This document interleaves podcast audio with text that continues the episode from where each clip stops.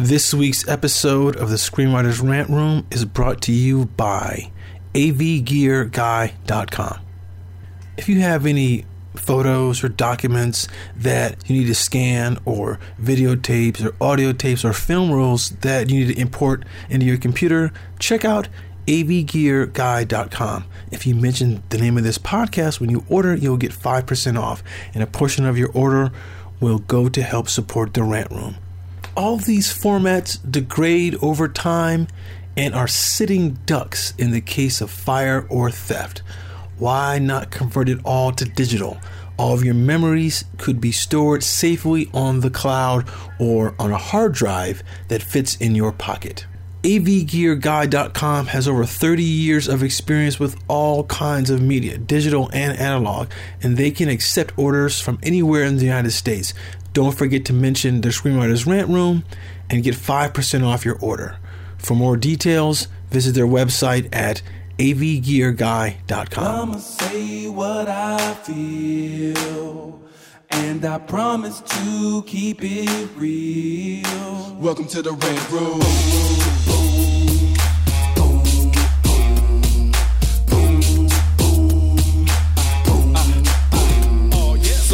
Be a rider? Well, you gotta be a rider till your fears are diminishing, the doubts are behind ya. It's hard to grind and the business, got me stressed in the rant room. We let that shit up off our chest. You know the street nerd has got no time for no caca. Sass in class, yes, that's Mr. Bolekaja. Never have to guess when you're listening to Hilliard. He gon' bring more game than a shark playing billiards. It's all about the craft of screenwriting. It's exciting when you turn an outline into something enlightening.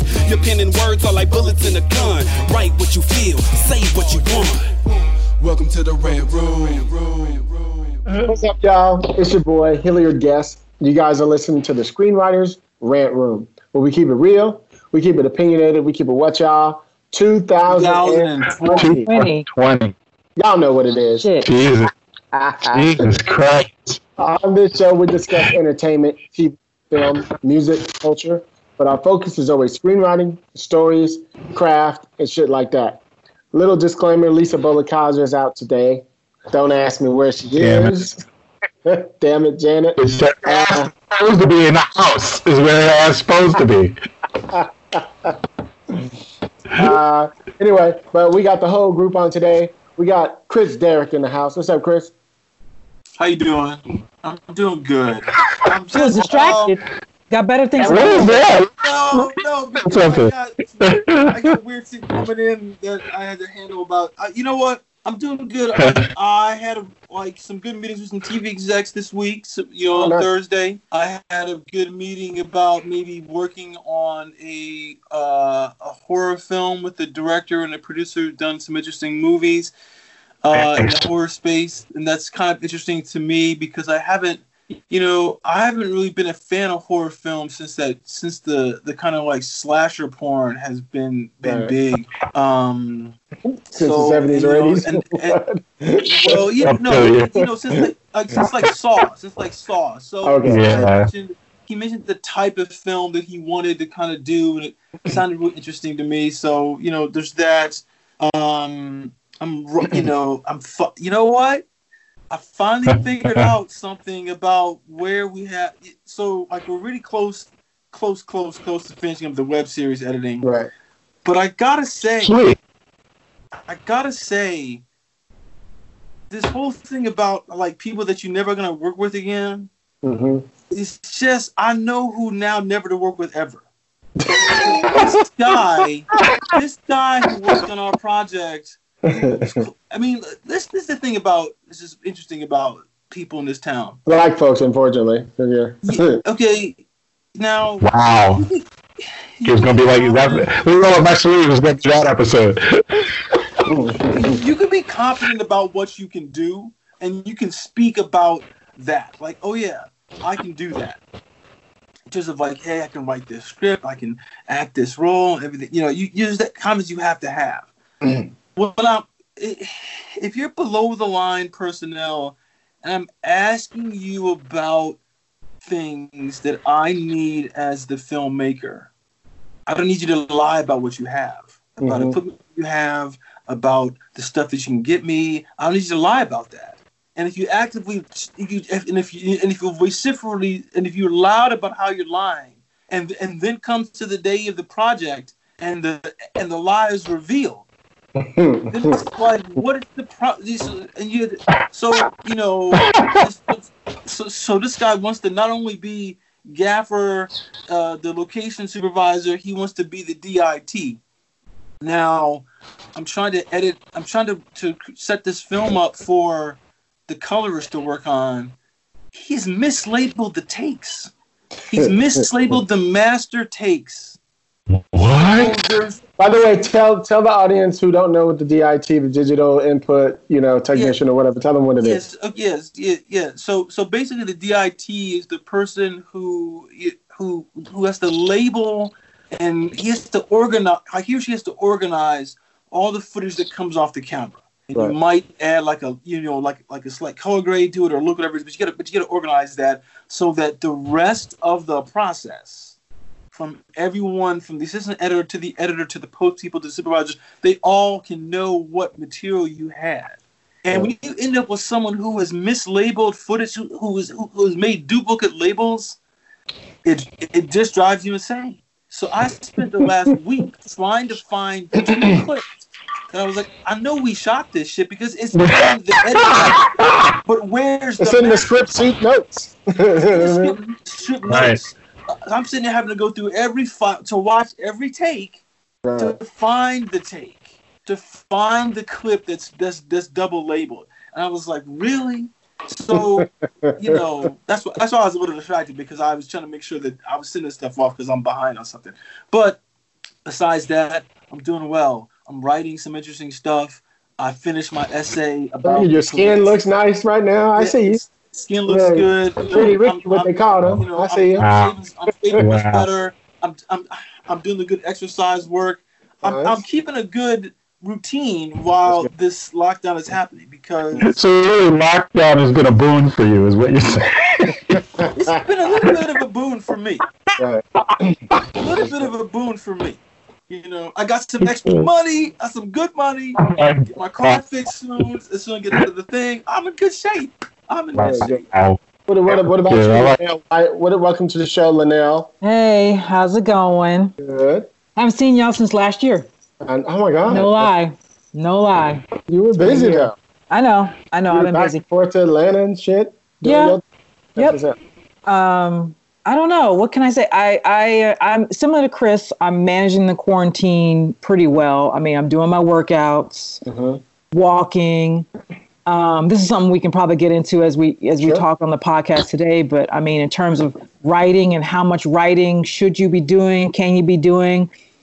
There's a lot happening in the world, Right. and what I've told myself is like, kind of throttle back and set some smaller goals in terms of the writing because everything takes longer to do now. Just to run to the grocery store, you know, it takes you can't just zip in and out anymore. You can't, you know, heck, I can't even go to the library and get books to, you know, to research or you know do anything for my project. So everything is just a little bit harder right now. So just like be forgiving with yourselves mm-hmm. while you're in quarantine. So yeah, if you don't write the next Oscar-winning script, or maybe maybe don't set those expectations for yourself.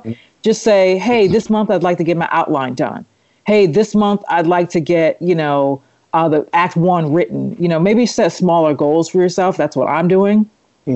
Because I mean, before Yeah. quarantine hit, I, I'm not going to get too many too much into details. But before quarantine even hit, I mean, my life was at rock bottom with a lot of different things I had going on, um, personally, professionally, and even spiritually. Um, told Plus, you guys- just sold. Plus, you just sold your house, which is the most. yeah, yeah. I mean, I literally, you know, I had a house in another part of the country, um, you know, in the St. Louis area that I'd owned for just se- several years. And hmm. finally, I was like, you know, since I got out of the reserves, I'm no longer going back there every so often to be a, re- you know, Air Force reservist. That I don't need that house anymore. So it was just a lot of like doing some repairs. I mean, everyone, anyone who goes through that the home selling hmm. process, you know how stressful it can be, you know, and trying to get it ready. And then also, I was lucky I got it on the market right before the pandemic really shut everything down. Holy shit. if I if yeah. I if I'd waited, you know, maybe even a couple days before putting it on the market, um, no one was looking at houses because everyone was the social distance, went. But I was really lucky that I got it on the market. It it sold in two days, and Nice. well, we closed last month. So um, you know, um, I'm doing I'm doing well. Like I'm in the I'm in the rebuilding recovery phase right now in terms of like figuring out, you know, what I, where I, where I want my career to go next. What do I want to do that's going to make me happy, and what do I want to write that's going to make me happy? Um, yeah, and also this pandemic is a time. I was just I was in a little yoga session early this morning. this is a time for everyone to explore feminine energy. And that doesn't, and everyone has it. So don't sit up and say, I'm a man. I don't have you. Everyone has masculine and feminine energy. And so Jeffrey, the you got some feminine energy on you? Funny. Oh my God. I, I feel I'm a 15 year old girl at heart. listen, the masculine energy has gotten us to the point where we are yelling in the streets about closures.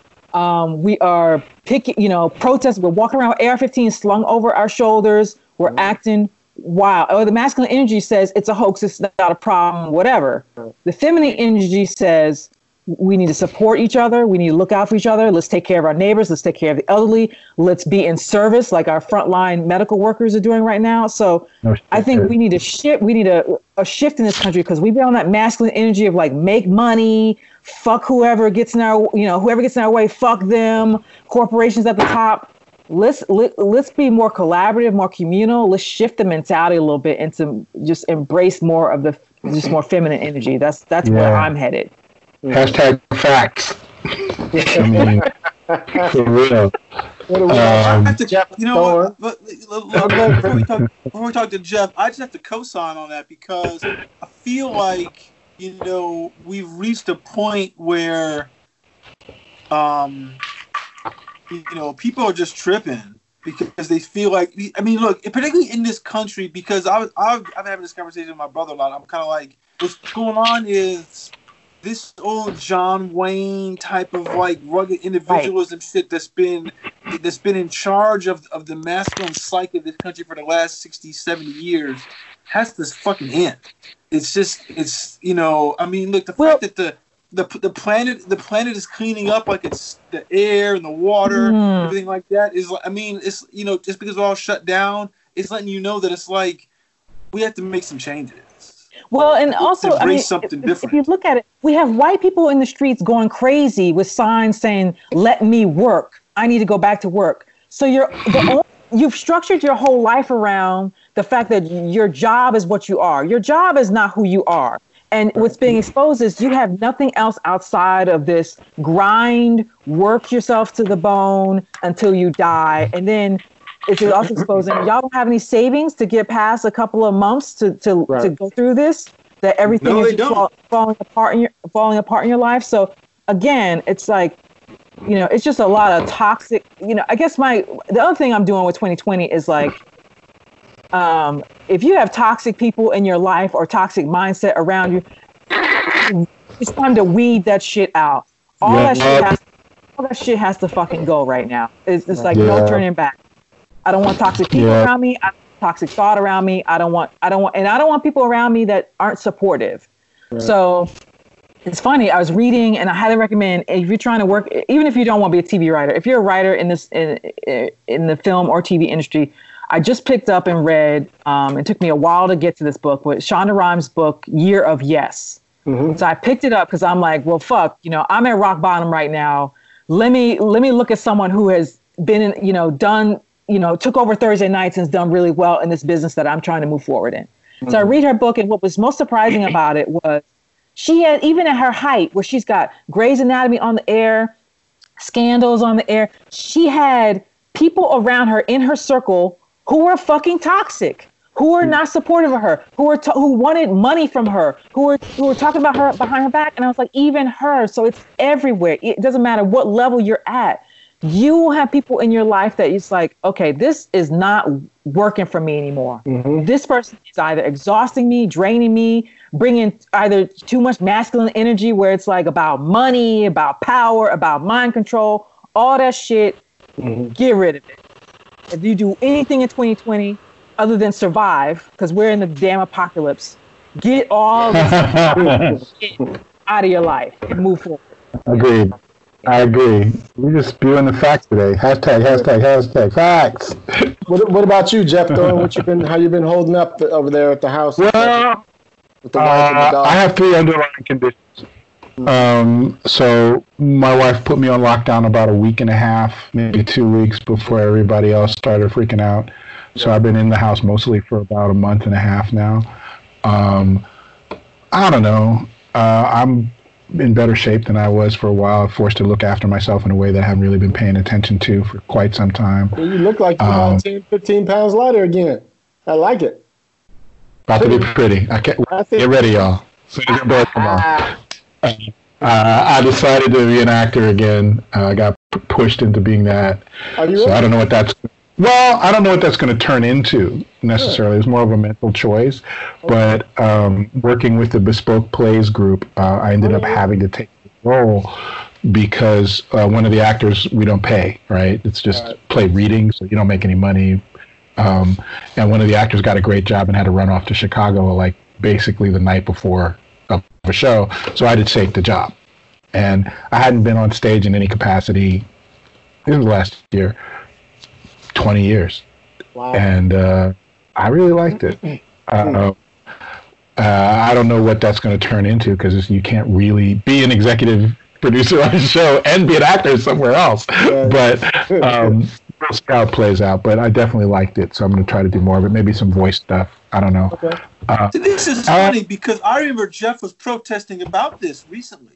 He was like, I won't act again. I won't act again. Don't, don't tell me to go on stage. Don't get No, but don't w- get Chris, you and I went and saw his play last year when he was Yeah. on he was Yeah. on stage. We saw It it. was great. that- It was great, so I had a good time. and you were great. But you know what? It goes what Linnell was saying. No, shut up. That's not what it's about. But uh, what Linnell was saying is that part of the reason I stopped acting was I was literally surrounded in every aspect of life by toxicity, and so I, I'm I'm very much the wolf chewing off their leg to get out of the trap. I don't give a fuck. As soon as I feel like you know it's time to be out of this craziness, I will I will hit that ripcord and jump.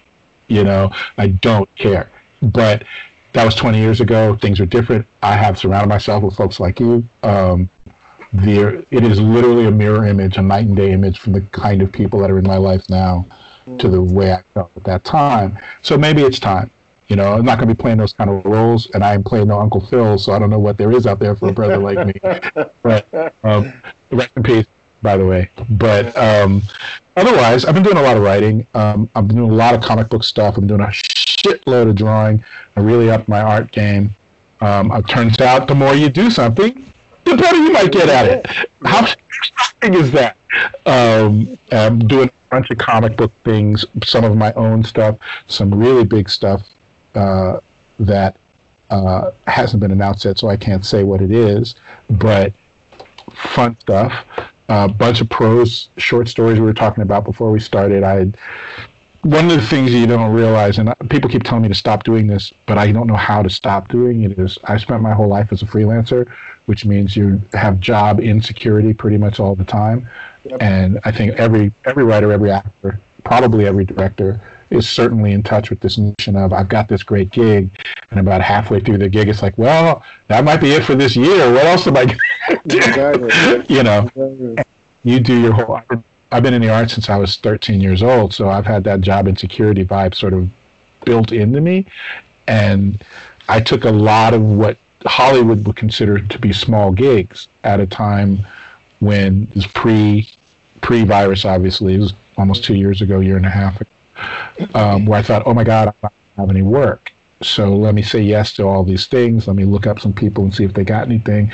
And I got a bunch of what we would describe as small contracts, um, which watch you guys this that uh, would be staggered over a year, eight month period. That's how I uh, keep my lights to on.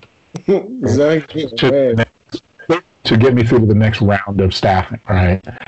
And then I got this really nice gig on um, the Ghost Show. God bless Courtney, Courtney Kemp and the Kempire. Love them all. Um, but um, once once you get a job at that level, I was now co-EP on a show. that's everything. You can't do anything else. You literally and all the little contracts were great, grace, gracious enough to sort of let me push them to the end. Like instead of coming in first, I can come in last, basically, uh, with my deliveries. But that all happened over the last month and a half. So I've been basically writing short stories after short stories after short stories up until 3 a.m. for the last week, two weeks, and prior to that, you know, and uh, uh, trying to not lose my shit looking at how our country is behaving so poorly when we could be stepping up. Um, hey, Jeff, let me can I interrupt you for a second? You were saying, and I don't mean to get personal with, with what you have going on or anything. Um, you were saying you so you haven't been outside. Are you are you going out for I mean, walking the dog? a little bit. Um, I walk the dog a little bit, like, but very restricted compared to the long-ranging walks we used to take. I wear one of those um, uh, extreme masks because I cannot, I cannot risk that. Um, An extreme like, mask? You mean like a ninja mask? Is that what you're wearing? No. your, your whole... I, forget, I forget the story. The N90 whatever. N95 mask. It's, yeah. the little filtered thing in it. Like people looking at you funny, but I'm like, I don't know you people. I'm. I'll tell you what. If it's up to me and there's a zombie apocalypse, you better stand next to me because I'll be here. Right? I will. Uh, Jeff will be here. All right. I'm not worried about whether the come. I wrote this one. It's up on my Twitter right now. California can open. Los Angeles can open. The USA can open until they got a fucking vaccine. There's nothing, what you were just saying, there's no job in the world that's worth my life. There's no show, there's no person, there's nothing that is going to make me step outside and risk. I have diabetes. Uh, hopefully, I won't be. Currently, I'm uh, overweight.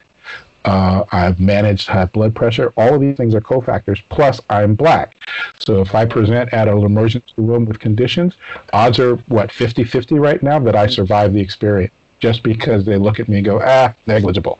We don't need any more black guys. We got enough black guys. this old guy got some money falling out of his pockets. Right. So I can't afford any of that. I, I live defensively. I drive and live defensively. So um, I take this seriously. But it's also not affecting me as badly as other people who are more um, what's the word? One of the things you're seeing is that a lot of people's whole life is about being able to go to the bar or the club or the movies or mm-hmm. whatever those distractions that we build for them. A lot of those things that we build for them, and when those things are denied, they start to lose their shit. But the nature of our job is solitude a good portion of the day. So. Or it's also these people are unaccustomed to having anything be denied to them. They live in a certain headspace where you know, I am entitled to what I want when I want it, and how dare you tell me otherwise? So that's also the other reaction of like, oh, you can't you can't uh, uh, infringe on my freedom. Right. You know that mentality. Well, well, well, see, that's the thing about where our country is out of control is that we have no, there's no sense of discipline in the country. It's like I, it's like I want, I, I just want what I want yeah. I want it now and everything like that. And and it, you know, like I was talking to some talking to some friends of mine who live in Barcelona, just talking about the differences, you know, and the level of like lockdown there is a lot stronger than what it is here, but they're okay with it. They're mm-hmm. okay. I mean, I'm, I'm, i mean, I mean, because they have a concept of the good of the many. That's why in some of the Asian cultures, like in South Korea and China, they have this concept of the community must come first. So I will sacrifice myself and you know right. my, my own liberties because i believe in the greater good. But here right. we have the opposite. The individual is always paramount. And i'm not saying you know to, I'm, not, I'm not some socialist you know out here ranting and or communist. Oh, you know yeah, that's the first thing i think. When i think of linnell i think socialism. I do. I, I totally do I, I am all in favor of capitalism but capitalism gone too far. Anything gone too far extreme is will destroy you. Right. So right. I, again, going back to my point in the beginning about the feminine energy, if you if in today's Mother's Day of all things, your mother puts someone else before themselves constantly, almost you know her entire life is my baby, my kid, my you know always sacrificing for others. So the problem we're having in the country right now is people, you know, and why some other countries, like you mentioned in Barcelona and over in, in some Asian countries, they're they're getting past this because they're like, I have to now um, the greater good comes for the need of the what is the Star Trek phrase? The need Yeah, of the, the, the many outweighs the needs of the few or the one. Yeah, but I think this is this speaks very close to something I've been. I'm not a good enough writer. I'm not a mature enough person to write what I would want to write about this. But it's been something I've been. It's been in my head for quite a while, which is the concept of we. It's right there in the Constitution. I believe it's the first word in the preamble is we, the people. Um, the, the problem that I see, and I think, and if you read my Twitter feed, you will see that I, I fluctuate between being like, we can do this, we got this if we just stick together, and you know what, fuck it, we're done, we're cooked. Yes. but we've been cooked for a while. The virus is sort of like, it doesn't matter. But the concept of we is really what it boils down to. What you're describing in those other countries is if you look at a country like New Zealand, which apparently has eradicated this virus because they hit hit the ground fast and everybody did what they needed to do. Um, or even uh, Fe- uh, and a uh, South female Korea. leader over there. They have a female president, prime minister. whatever. Shockingly. Just saying. Just saying. She crushes, by the way. I love her. They have one school shooting. She's like, all right, you know what we got to do? Like, we're already ahead of you. No more automatic weapon. Good. Keep running. Right, I was like, go New Zealand. You're so attractive. Um, but um, we, when they look at their population, it's not as heterogeneous as ours is. Um, when you look at South Korea, it's mostly South Koreans. Like there's like five percent of everybody else. Uh, all the countries that have done very well, their concept of we is based in tribe, right? America is based. How do I say this right? Our tribe is an intellectual tribe, is a tribe of choice. Their tribes are tribes of, gen, ge- of genes. They have genetic tribes. They look around, and if you look at Korean movies, for instance, everybody's Korean. Like they don't think about it, right? Um, when we look at our movies, somebody's going to get mad if you shoot a shot of New York and there are not enough Puerto Ricans and not enough Right. black people and enough Right. Asian people because that's not the New York they live in. New York doesn't look like that. But if you shoot Seoul and everybody's Korean, nobody in the world is going to blink because it's right. Most of the people are Korean. So when they think we, they fucking mean it. We think we, it's always qualified. All right. When I say we, who am I talking about? I want to be talking about all Americans, but fuck those motherfucking Nazis. They can go. Right? Um, when some people say Trump we, supporters, they- you- the, the, it's not just Nazis. Trump supporters can go. They fuck can all go. full disclosure. Fuck Trump supporters. I people that used to be friends of mine that will never be friends of mine again because of their support of that monster that's killing us. And I'm not. There's no apology. Not coming back from that. Oh, I was high. I don't know why. Fuck you. Fuck you. Fuckity fuck fuck fuck fuck fuck fuck fuck you for life. You're never getting back. Okay. Yeah, yeah, yeah. you fucking should have known. Could have known. He told No, you and they everything did. he They wanted. did know. They did know. They did There's not no- care. it's closed. None of that. I was just talking to somebody. Really, he's like, well, you know, some people went for the econ- like the economics, and I'm like, no, they didn't. If everything Trump had promised had come true, those motherfuckers would be wearing those red armbands and watching us all off in cars going off to work camps, happy because they go to McDonald's. Right. Okay. so, fuck you. Fuck you. If you think I'm happy and smiling, it's because we're at a movie. Do not approach. Okay. If I find out your ass voted for Trump and you're bleeding out in the street, and I'm the only one who needs to call the ambulance, your ass is dying. Okay. you will. There's no legal obligation for me to help you, and guess the fuck what? Okay, so let's get that straight. But that makes me wrong. That makes me a bad American, right? America is about we. The entire culture is based on that first word in the Constitution, we, the people, right? We don't do that. Everybody's been conditioned to factionalize. Everybody's been conditioned to, and some of it rightly so. Black people had to. You forced us to fucking factionalize because you kept a boot on our necks for 250 fucking years.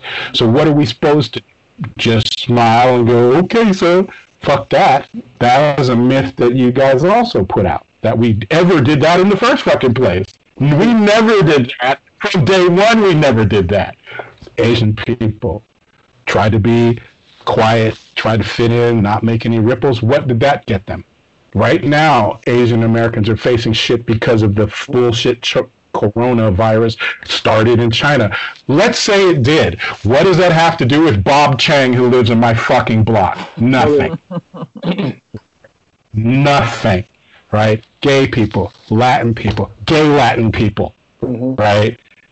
Gay, blind Latin people, like all these people that we consider marginalized, they're the fucking need. That's most of humanity falls into these categories, right?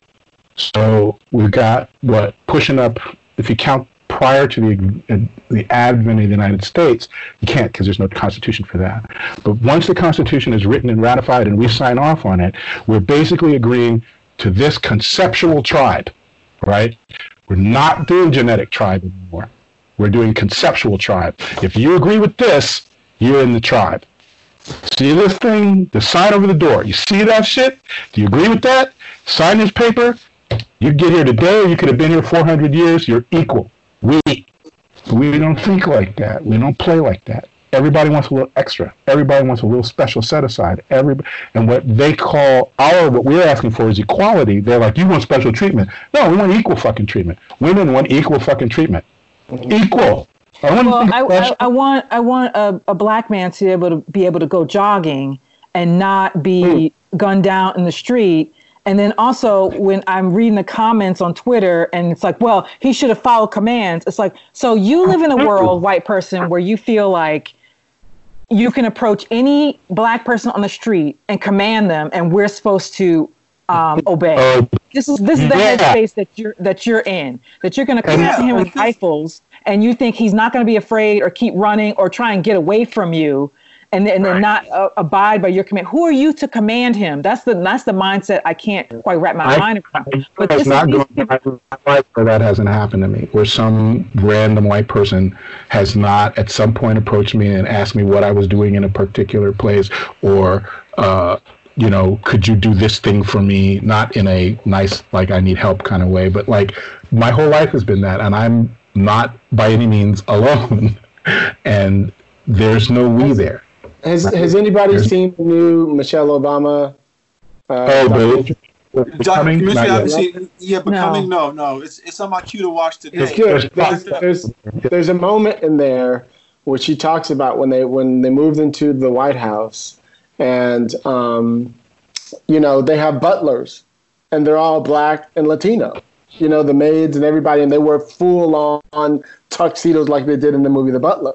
And she's like, I cannot have my kids see this, so she changed the dress code. She's like, I can't have my kids seeing grown people who look like their uncles and their grandfather and whatever dressed, and they're going to interpret that that's what that is. So, so she made it a much more casual look in the White House for all the servants. You know, Yeah. I think that's a big move. You know, to do things like that. No, I think Well- it's bold. Yeah, well, you know, look, I, I mentioned this before. There's this book I read, it, but I think everyone should read. It's called um, uh, it's called uh, "Winners Take All," and it's about and the subtitle is "The Charade of the Elites Like Saving the World."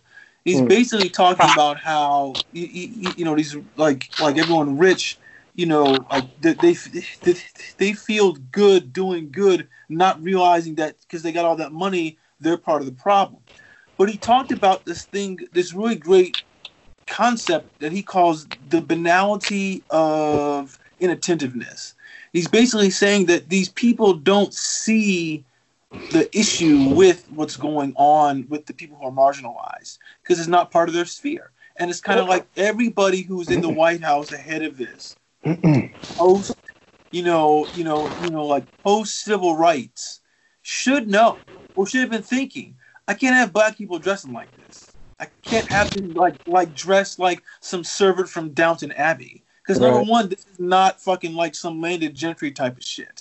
You know, Right, but we're in the United States. Modern times, yeah. yeah. Right. Well, it No, took a well, black woman be, actually being in the White House as the first lady to to really observe that and be like, "This is a problem. Now let's change it." Yeah. We had not had a black woman in the White House up until her. So all the other white first ladies are looking at this like, "Oh, this is the natural order of things." You know, black and brown people yeah. put these outfits on and they service. This is what I'm accustomed to. This is what's in my world. Um, you know, I mean, the tribalism also is fostered by this thing called Fox News that people are watching. Fox News, and which then leads them onto Fox you know, inter- internet into these different conspiracy theories, This is the, the info This wars. Um, so again, the so when they watch this, the discussion really isn't about marginalized people or other groups. The discussion is about how we as as white middle America predominantly or Southern American people are being affected by um, how we're being wronged, how we're being attacked, how there's crime. It's a lot of fear and things that foster fear and things that foster hate amongst amongst the, the, That the white correct. community. That, that is correct. And I feel people talk about Donald Trump, I'm one of them, um, as being probably the worst thing that hit this nation since Pearl Harbor. But uh, the, the Roger Ailes should be roasting in hell for the rest of all of our lives, all eternity, for creating, and, and Rupert Murdoch too, by the way, for creating Fox News. Because it isn't news, it's news flavored product. And it's shaped like news. It looks like news, but it is a straight up propaganda arm which lies in a toxic way. It should be discontinued because it is false advertising. It is breaching the government. It is not an actual news outlet. It's perfectly fine free speech wise, right? You can have an editorial say whatever the hell you want. That's Breitbart or Breitbart, whatever the fuck. That's also not news but they're allowed to do that. But to pretend that it is the equal or even equivalent to actual news and to be allowed to get away with that, that is also a function of sort of white um, privilege. Because on a certain basic level, this is why, by the way, I don't tell jokes about Donald Trump. I don't laugh about Donald Trump. I don't find anything funny about a motherfucker trying to choke me to death. I don't find that amusing. Okay? I don't find cancer fucking amusing. I, I, I mean, I guess amongst cancer patients, they should be allowed to joke about it. But me, that shit's terrifying, scary because it could kill me, right? Um, that's Fox News. Fox News is not fucking funny. Those motherfuckers are doing as much damage, if not more, than the Civil War and World War II did to the United States. And it's a soft, easy, slow acting, maybe even pleasant for some people poison, but it's cyanide and you see the effect. Trump Yeah. doesn't exist. He doesn't get to run without that network priming the pump.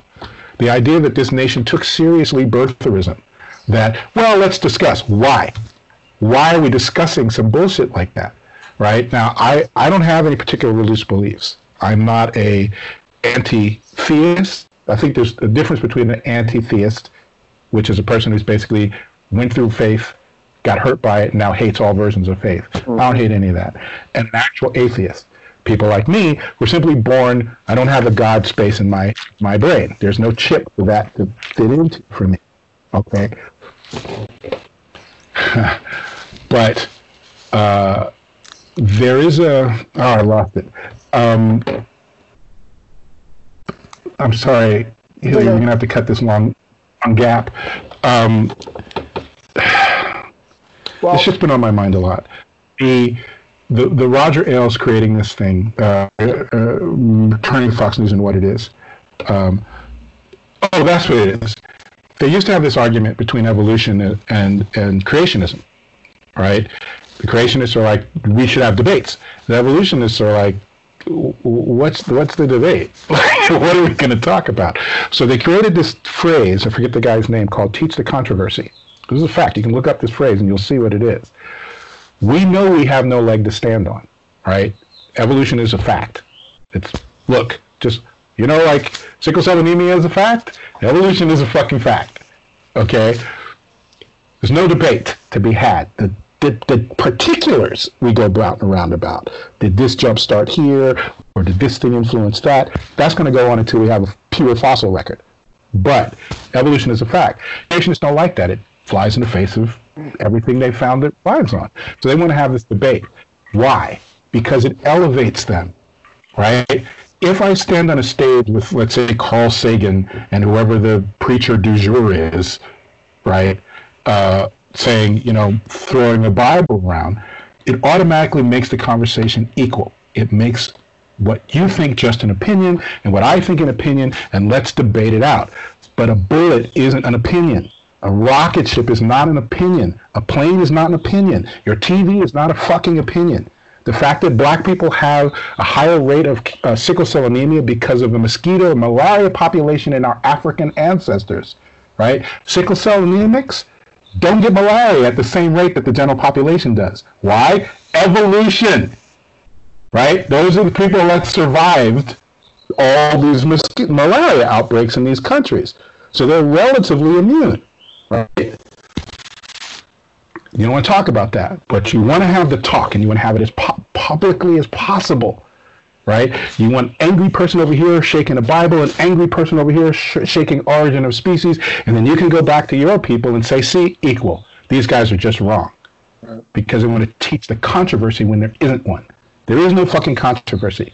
Donald Trump is an evil, sadistic dupe of the Russian, uh, uh, uh, uh, what do you call it? Um, uh, Secret Service uh, intelligence arm, right? KGB. the KGB or whatever they're calling it now, right? Uh, uh, Vladimir Putin was the head of their CIA. He is the definition of a fucking cold warrior, right? These are facts. This is not a debate. This is not something to lean back on, right?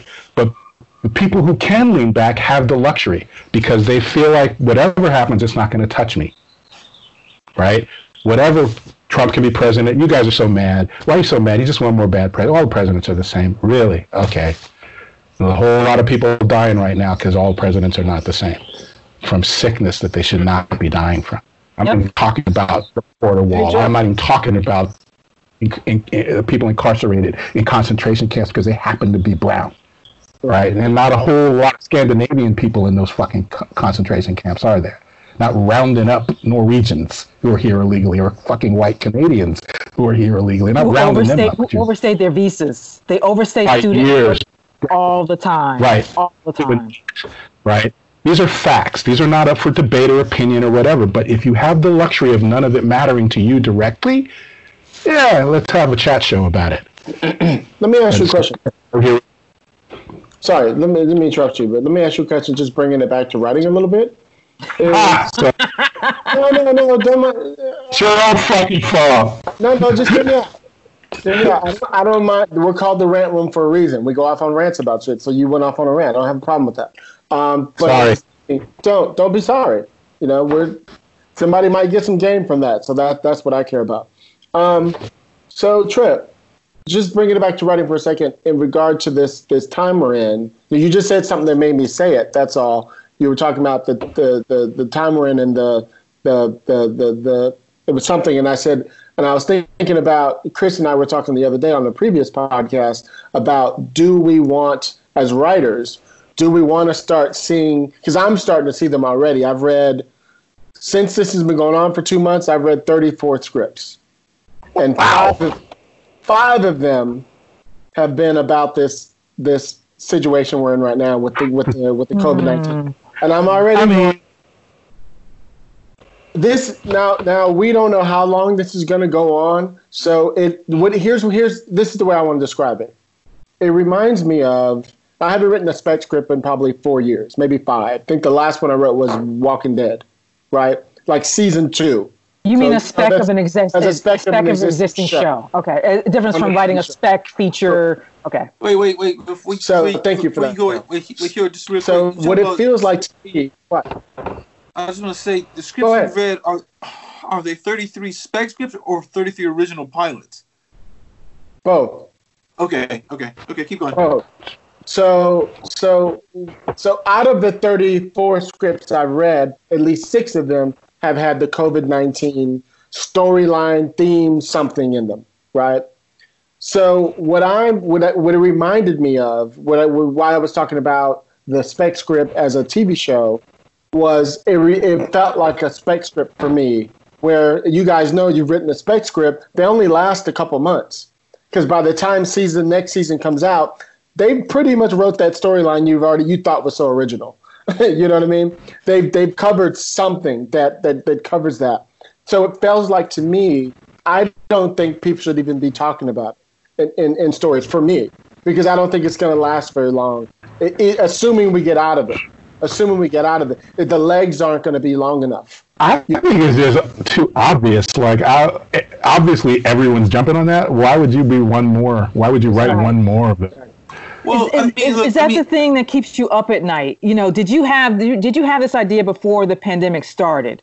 You know, was that the thing burning in you to write you know, last year or six months ago, whatever. I mean, I, I feel like a lot of times, and I had to have this conversation with one of my UCLA classmates the other day because he was sort of chasing what he thought the market wanted.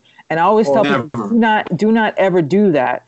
Write what the hell connects to what, what's really burning up, burning you up inside. Get that out on the page and stop worrying yeah. about what the market might dictate. Because when you're in the trenches you know, after you've written the thing and it's a couple years later and you're still trying to get it made or whatever, what's going to get you to continue to go to the meeting, to drive the car, to go across town, to meet with someone, to have the coffee, whatever, is because you really had this thing burning inside you the whole time. If it was just something you were chasing because it's the, it's the trend du jour or whatever, the p- pandemic is, you know, currently the, the, the topic on everyone's mind, so you decide to write a script about it. Now that thing, you're not going to have the hustle. You're not going to be able to get out of bed every morning and fight for that thing to get made. You're just not because it's not. Right. It's not the organic thing that really was moving you. Right. Yeah. Well, that's right. Well, well, this is interesting, right? Because I, it, I, I was thinking about this when we were talking about the last time here. I was like, you know what? There were so many movies that came out and that still come out mm-hmm. uh, about World War II. Uh, sure. But but the thing about it is, is that World War II was such a different kind of like it's a different animal than this pandemic because of because of what because of the, because of like the ideology behind it. I kind of feel like this pandemic thing is going to be like you know like the Korean War. Very few films about the Korean War that came out, and they're you're, right. they're seeing them now. You know, and they're mostly really about Vietnam. Yeah, like they're using yeah. the Korean War as a proxy for Vietnam. Use the, use the allegory now. Now, but if but then it's like I keep hearing people talk about well, every day three thousand people are, are are dying. It's the same of people who died on 9-11. And 9-11, there's not that many movies about actual 9-11. A few came out like you know three four came mm-hmm. out afterwards, but there was so many more, and they still come out about how society was affected post 9-11 Patriot right. Act, all that kind of shit like that. Because yeah, yeah, yeah. Know, you know, and we don't know what the world's gonna look like after this lockdown, this thing's going on. But the, but the thing is, is that you know, there was one movie where the outbreak came out.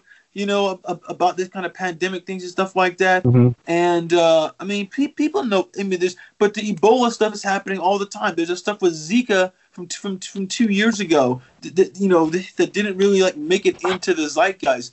It's just affecting how people are thinking now. But it's just like, but it's just like you know. I think it's just like what like what Linnell said. It's it's it's it it can't be affecting you that much.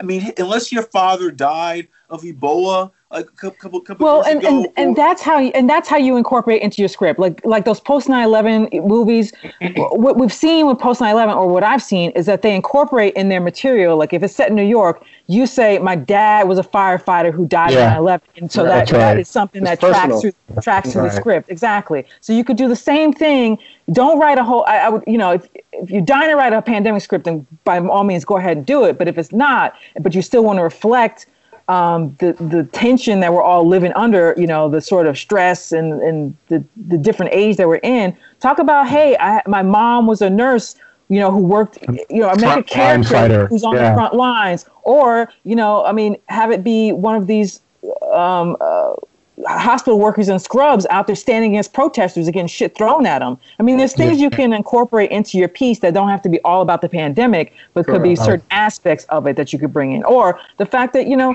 food, food bank lines are long as hell right now. I mean, you want to talk about, right. like, let's talk about a family that can't feed itself. There's other things that you can, you know, talk about in the pandemic other than zombie apocalypse and everyone dying and uh, all the, you know, the horror aspects of that, but think about well, different characters see, you could have that weave in to the to the narrative. Now, see, that's something. That's something. Uh, see, that's something. You, a great point you made now about the food banks, and it ties back to what you were saying earlier about is your, you know, people aren't people haven't created the the lifestyle that they have any savings, and and and, and it's kind of like you know you should, and that's a comment on what our society has done to people that is you know that you know that to me is a story that I would want to see. Like, hey, capitalism, capitalism, capitalism has been running amok. here's how it is like churning people's lives up to mulch. And also keeping up keeping up with the Joneses has run us amok too. Because what I noticed, and again, I was living in the Midwest for quite a long time before, and I just told you I, saw, I sold my house there. I was living in the Midwest for quite a long time. I worked with a lot of people who made decent incomes. We're talking, you know, up uh, like upper, you know, 90k, 100, 110k, 100. That goes. I know that doesn't go far in LA, but in the Midwest, that can get you. You're living comfortable. Yeah, you people still Right. for whatever Right. reason would see Bobby Bobby and his wife bought a boat. I need to buy a boat. Right. Sally and her husband bought an RV. I need to buy an RV. They I would watch them. It would never fail. I watch these people I work with constantly buying these things. Well, do you fish? Why are you getting a boat? Because they're trying to keep up with the Joneses next door. They feel like this is the American dream, how much stuff I have. This is what it means to be an American. Is like I have I go Yeah, out and buy trying to be things and I put myself in debt just to get these things. Mm-hmm. Again, if we could get away from constant, yeah, and, and I'm speaking as someone who who did a huge purge because I had a lot of shit in this house I just sold. Like I had, you know, years of my Air Force career. I don't know how many different pairs of combat boots I had in the damn house. Com- combat boots for. I had desert combat boots. I had black leather. I had Arctic winter boots. I had, you know, it's just like different colors, the tan, the olive. I was like, I had boots for like just coming out of the coming out of everywhere. You know, You haven't worn them in years, right? well, I mean, I was I was a reservist up until last year, so I was wearing one pair up until last Okay, year. I just had, you know, you just have all this stuff, and I had different uniforms for different things. Like, yeah, if we ever go to war with Antarctica, I'm freaking ready. You know, so uh, speaking as someone who did, did the purge, Well, I think Antarctica's going to win that one. it's already winning. yeah, because you know, I would never hurt a polar bear. I'd see a polar bear and be like, oh, there's little penguins. Oh, you know. the polar bears up north, and the and the penguins are in Antarctica. Anyway, Yeah. But as someone who Doesn't the finally realized we all have too much shit. We all have too much stuff. And in the end of the day, what does it all matter? It's stuff. Can't take it with us. You know, that old play that I know Jeff really loves is a, there's a play that you take. I love that play. I love that one. Is also, and that's a play worth reading for all you know screenwriters. If you're looking for plays to read, you can't take it with you. It's great to to. Talking about remake, there's plenty of performers now. Make that movie. Let's go Oh, make that movie. Yeah, yeah. But just talk about we all have too much stuff, and wh- what is that saying about us? Like we think we're these things. You know, that's why a lot of these protesters are out here saying, "I gotta go back to work because I need to keep getting the things." The things Yeah. are not you. Um, your family, the, your community, your tribe that you belong to. That's the shit we need to return to, and that's what matters. That, that's what dawned on me as I was throwing out another bag full of like, you know, I don't know what it clothes or whatever, some shit that I bought. I thought I needed. I need, you know. Here's and a I- perfect example of the uh, Lakota Sioux. I just read an article about them. Uh, one, uh, many of the, um, um, if not all of the uh, Native American casinos, or they've shut down. They're like, everybody go home. There's a primary source of income for these micronations within our nation. And they're like, fuck that, close that shit. Everybody stay the fuck home. There's not enough of us left to play with this shit right. right? The Lakota Sioux, I think, in one of the Dakotas are like, um, yeah, we're going to be doing checkpoints. Nobody's coming on the res uh, unless they have real business or family here. You ain't come here for fun, and you're not passing the fuck through unless we clear you of coronavirus. And the governor's like, you can't do that. Blah blah blah. blah. We're going to sue you, and there's a federal. It's like they have so- these are sovereign, sovereign territories. Lands. Yeah. Mhm. and I feel like all of the gri- griping that we have done over the decades, over the centuries, we literally genocidally wiped out these people, and they are doing everything they can do to uh, hold on to what they've little that they've got. And even now, right now, today, the U.S. government is like, no, fuck you, and I'm like, that's not we. That's not we. That's not we. Everything you're saying, Lena, is exactly right. You've enlisted. Like I was raised by a soldier. Um, we is a very powerful concept, but it also requires a certain amount of giving something up. I have to be able to look at that Trump voter bleeding out in the street and help them. No, no, Yeah. no. You do. Well, Yes, you ultimately, that's the goal. That's the an enlightened being in Buddhism. We talked about this all the time. And ultimately, in the the goal, if you truly are on the path towards enlightenment, is that you can have compassion for everybody. But that Right. takes work. That takes Right. years of study and training and work. Like mm. I mean, what I feel about this, that's hard. you're right. If you're going to truly have it in your, let's call it a soul, you're right. But I'm a big believer in let's start by actually doing stuff. Let's do the actions. You don't have to believe in the actions. Behave as if we're we. You don't have to really believe it. You can go home and be a Klansman mm-hmm. if that's what you need to do. Right in that closet. Oh, you saw this Yeah. in San in Santee, California, in the grocery store wearing Oh, yeah. the Klan hood. Wow. Take, leave that. That's Oh, California. That's Yeah, supposed to know. be the South. I- California. Let- Let's maybe just agree in public, out in the public space, we are we. If we have internal fights over race, over gender, over any of that stuff, those are internal fights. Anytime anything or anyone comes to us and says, well, you know, you motherfucking Americans, all our heads should swivel like a pack of fucking rabid dogs. Like, did anybody ask you? Klansmen, gangsters, right? Uh, uh, everyone in La Raza, everybody, all arguing as soon as some outside force, be it a virus or an entity, says, "Well, here's what we think about you Americans. We should all swivel like." Was anyone talking to you? and then back out wherever. There is no we. Until there is a we, there there's nothing. Right? This consumerism is because there's nothing at the core. There used to be something at the core. Right? I, I got rant argument about um, all these diehard. Let me not jump on the Trump people. Let me jump on some Bernie people right now. All these crazy dead enders for Bernie Sanders. Right? Fuck it. I'd rather burn it down than let Joe Biden get in there. Right. Okay. And like you, then you're an American and you're not a person, whatever. But the reason it really burns me up is that during World War II, and I actually looked it up to make sure I posted it before I looked it up because I was like, this must be true. It is fucking true. Um, shitloads of black people and brown people, and they didn't even classify brown people as non-white at that time. Shitloads of those people who weren't even a visible minority, weren't even considered anything but kind of white. Well, yeah, you're not black, you're white, like that, but still getting the shit for being spicks in the real world. They signed up. They signed up to go fight. They signed up from fucking um, Georgia and Mississippi, right? They signed up to go fight because there was something bigger. It wasn't like everything was great at home. They still had the shit that we read about and make movies about now. They still had Jim Crow. They still had all that shit, all those lynchings, all that shit was going on, and they still signed the fuck up because there was something worse. There was something bigger. There was something that made us we. Have to go deal with this. We'll table that shit. We'll handle it when we get back. And just maybe, if it is, I'm just a person like while we're doing this. Maybe some of that will come. Let's see. Let's see. Right. Hmm. It breaks my breaks my heart.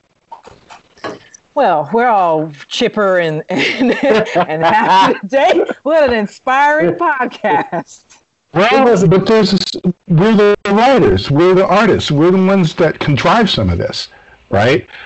Don't write about the, the, the, the sort of paranoia of the fucking pandemic. What Chris was pointing out.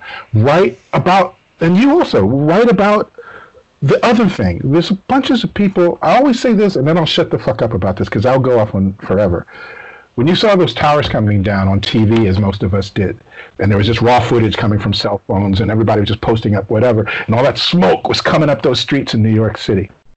Normal people were running from that shit. Like, goddamn, what the fuck? It's like a Godzilla movie. What is happening? They were running. But occasionally, one or two people in that crowd, if you go and find that footage, were running into the smoke. Yeah. Why? We're not first responders, quote unquote. These were not professional people. These were just people. What they were hearing, which we couldn't hear because there's no sound in a lot of this stuff, somebody was screaming or they saw something as the smoke was coming. And without thinking, they ran into it to help. Right. Tell I that fucking agree. story. I agree with you. Or, uh, you know, um, here's another idea. I, I saw it as I was driving to go to Dunkin' Donuts because that's my only pleasure each week. Not my only pleasure each week, but like I go on Fridays. Like they have free donut Friday, so I make the drive to Dunkin' Donuts and I get I get a donut. So that's like the one bit of sugar I get to look forward to uh, in the week. You can have a donut a week. That ain't gonna kill yeah, you. yeah, exactly, exactly. One donut a week. That's what I do.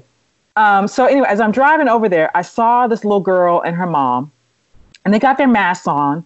And the little girl is on a, she's on a, one of those scooters, those silver scooters that you sort of, you know, you got one foot pushes or whatever. But she, and, she, oh. but she, and she's outside, it's a perfectly sunny SoCal day, but she's got the mask on. And it's like a Friday during the day. And I'm looking at her like, one, she'd normally be in school. And two, she's riding her scooter with this mask. And I kind of looked, and she was maybe, the girl was probably like, you know, seven, eight. I'm really j- bad at judging the age of the kid, but she's a little mm-hmm. kid.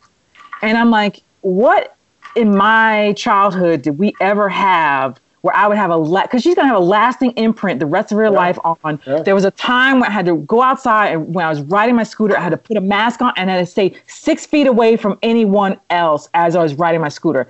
I don't have anything from my childhood like w- w- from my childhood. It's like certain events. The space shuttle Challenger exploding with Sally Ride or with um, uh, Christa McAuliffe on it, not Sally Ride, Right. but Chris McAuliffe on it, you know, 9/11. That, that there were certain events, but then they happened, and then we were we had we had our emotional, you know, reckoning with it afterwards. But then we moved on. This thing is like her day to day has been impacted Yeah. in terms of like Yeah. I can't play outside the way I used to. I can't see my friends. I'm on my scooter and I have to suck oxygen through this freaking mask. It's like so I think the impact first of all, the impact going forward on this generation will be really different because they got pulled out of school. You're doing online things like their their lives have like you know, they're like a part of their childhood has been really sort of flipped on its head. And so that's Well- gonna stay. So I would, I would, if you're gonna write something, maybe look at it from a child's point of view, or just how their life is just totally different. You know, in terms of dealing with the pandemic, mm-hmm. as opposed to talk about the death of the pandemic or anything like that. You could also think about doing something animated. You know, where a child is like having to deal with the loss of the friend. You know, the inside out version of the pandemic. You know, how are you dealing with Sure. you know everything that's changed around you you can't see your friends you can't do any of the normal things you used to do and you didn't get or you didn't get to graduate kindergarten there's no kindergarten graduation you didn't get Well- to you, you didn't get to do any of the ceremonial things that would normally come you know I was I was just thinking about two things. One is, and I can't remember if I talked about this, Chris, or not. But my my my, my best friend has two kids, and they're they're pretty spoiled. You know, they're very privileged. and a week in, the kid, the, their electricity went off because they're, you know, in the, in the valley and it's hot as fuck out there. Their electricity went off for like three hours. Well, the kids came in tripping about, oh my God, does that mean, is, is this the end of the world? You know what I mean? and I was chuckling about it.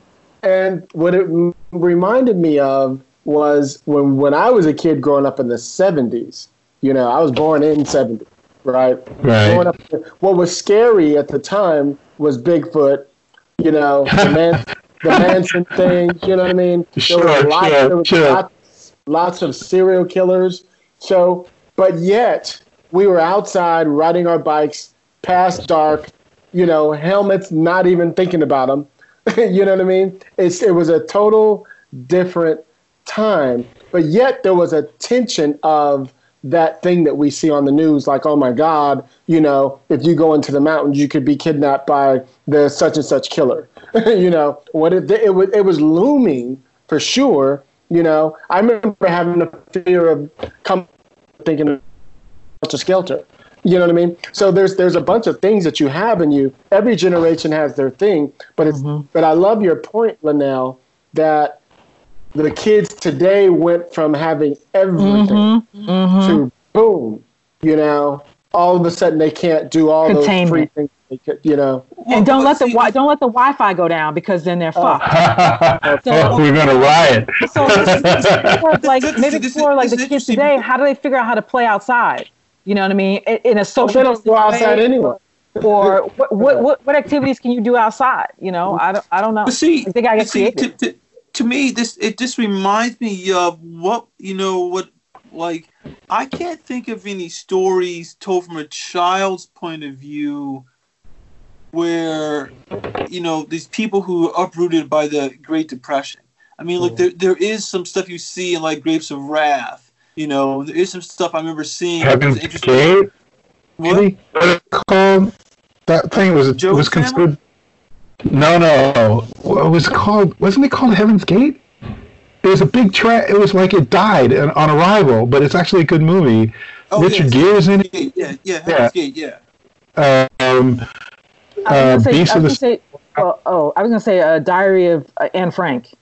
Yeah, there's that. You know, I mean, uh, uh, I mean, but but in terms of like, you know, if you think about if you think about the Great Depression, it's coming out of the 20s where everything is so like this explosion of wealth the way that no one had seen it before, and then it gets yanked away. And the stories that we know are these people who are like, uh, you know, it's interesting to see like you, you I mean, like in terms of like the children of the the children of their depression were teenagers in the Rebel Without a Pause, or, or like the Rebel Without a Right. Cause, That's you right. know, and, Right. and- Green and all them. Right. yeah, yeah. I mean, and, and it's it's kind of like you know, how did they act out in terms of the stories that we saw that were being told? You know, like something's interesting that someone told me one time about. I might have said this one time on the podcast before, but it's like that was the like those kids who came, who, the people who were who were like you know like like under like under ten during the recession. I mean, the depression. Were ones who then, you know, 15 years later, t- 10, 15 years later, the ones who are now like, you know, 1950, that's those are the ones who, who can get cars for the first time. Know, that's Right. the first time that car that's the first time that cars were around, you know, like to be bought like for people like mm-hmm. of that era. And it was kind of like you know, the, it's interesting to see how they responded like to that newfound freedom. Well, they started they started tricking out those cars and greasing their hair. And You had a, you had a car culture, which, Yeah, which Right. gave us which gave us the drive-ins, which Yeah. gave us you Yeah. know these these um these things like well now it's Sonic, but you drive up and get your food, and a girl Yeah. comes out with roller skates. everything was Then fast. you had Everything was fast. movies- You had movies about that culture. You know what I mean? So Yeah. it Yeah. just, yeah.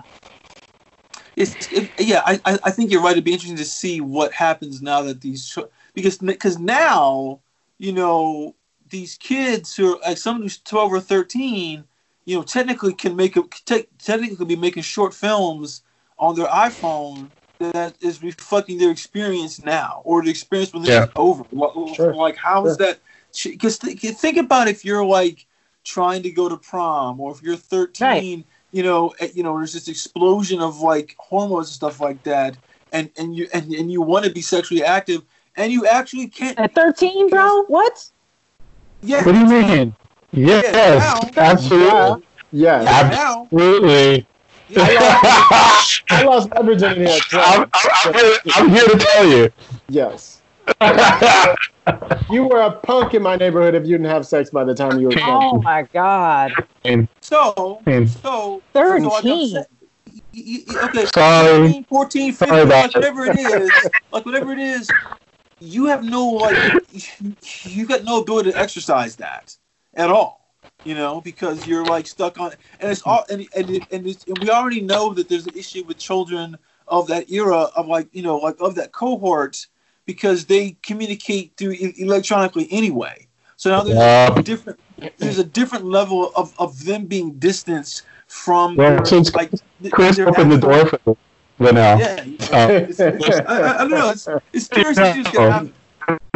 a, a sexual fetish of um, uh, rubber gas masks.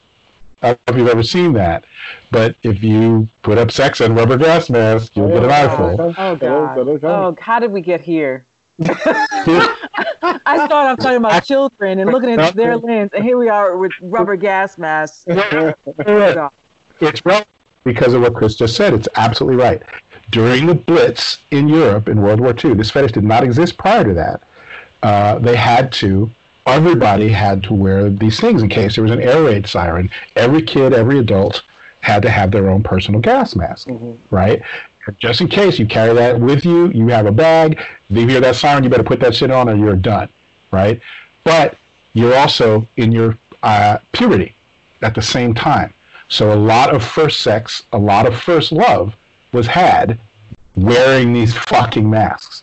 And as a result, the adults that came out of that period, many of them hypersexualized a device that was just a life-saving life-saving gear. It could have been a parachute theoretically or a particular kind of boots, but it was a very distinct and odd thing and the person you love and want to have sex with, especially when you're a teenager where really everything is just I want to have sex whether they want to admit that or not. Being a teenager is just, wow, this is an option. All right, let's keep doing this. Like um, the amount of that, and now it's a permanent part of the general fetish, sexual fetish notion. I'm guaranteeing you, you're going to be some mask. There's going to be a whole lot of mask wearing sex uh, coming out of these uh, these yeah. teens and tweens when they're adulthood. For sure. For sure. For sure. For sure. Lots. Crazy. Yeah, yeah. Particularly, if, if, particularly like like if this flares back up in the fall, you know, like yeah. the flu season comes back up, you know, and, and there's a stronger lockdown then, then yeah, for sure. Yeah. For sure. Yeah, that's adorable. well, that, that's for a particular audience. That's for sure. That's for a very particular audience. But again, I think, I think just... it sounds like it sounds like something Jordan Peele could get away with. Like he could write a cool movie based on this. I'm just saying it could happen. you know, speaking of Jordan Peele, here's another idea. I mean, everyone's got these masks on around here. Like, wouldn't I mean? I found myself like I always feel like when I put this mask on, I go into stores. I always feel like some low level like type ninja. Like I'm just gonna go in here. I got my mask on. I'm just gonna go in here and like just beat the shit out of people and start slicing them up.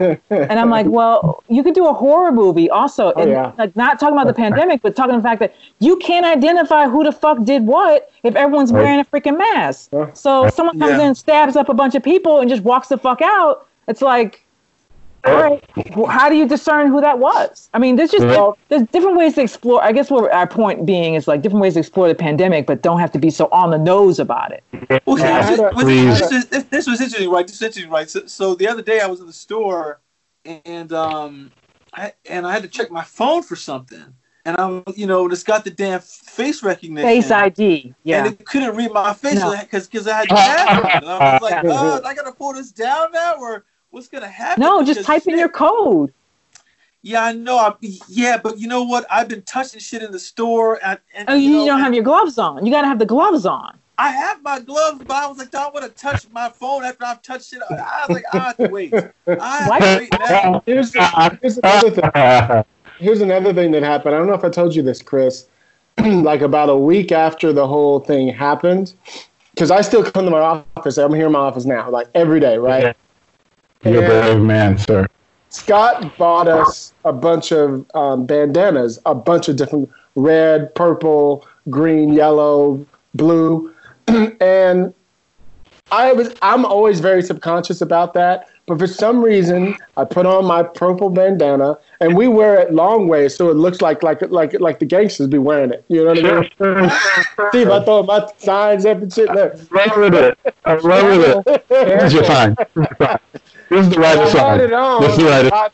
And I'm driving in my Torino down Third Street, about to make a left on on La Brea to oh, God. And uh, I swear before God, four cholos roll up. They probably were heading east. I don't know because I was heading east. And they roll up, and I'm looking straight with my mask on. And I'm like, you cholo with your mask. Shit. Oh shit! And all of them are like looking like. No, this fool. Let's get you from. No, uh, the fool. Like, where he from? And finally, the driver, who was the older one, clicked that I was driving Starsky and Hutch car. So Kill your oh. chest. No, he was like, "Oh, Starsky," like that. And then the other dudes, but they were at first like, "Who's this fool?" Like they were doing this, like, "Who the fuck is this fool?" First, and then the older guy was like, "Wait a minute, nah, he he he, he driving like regular, you know, whatever." Like he picked it up, and I was just wearing a mask. You know what I mean? Yeah. Thank God. So I literally got to my office. I took the thing and I threw it in the trash. I took a T-shirt over my face when I drove home and drove like that. And I told my husband, I'm not going outside till I get a real mask. I will uh-huh. never wear those bandanas again. like that. It freaked me. I was like, I was. It was. It was going through that whole. I could have been an innocent victim for no reason, mm-hmm. just because I was. Yeah. Brown mm-hmm. Welcome to Brown. exactly.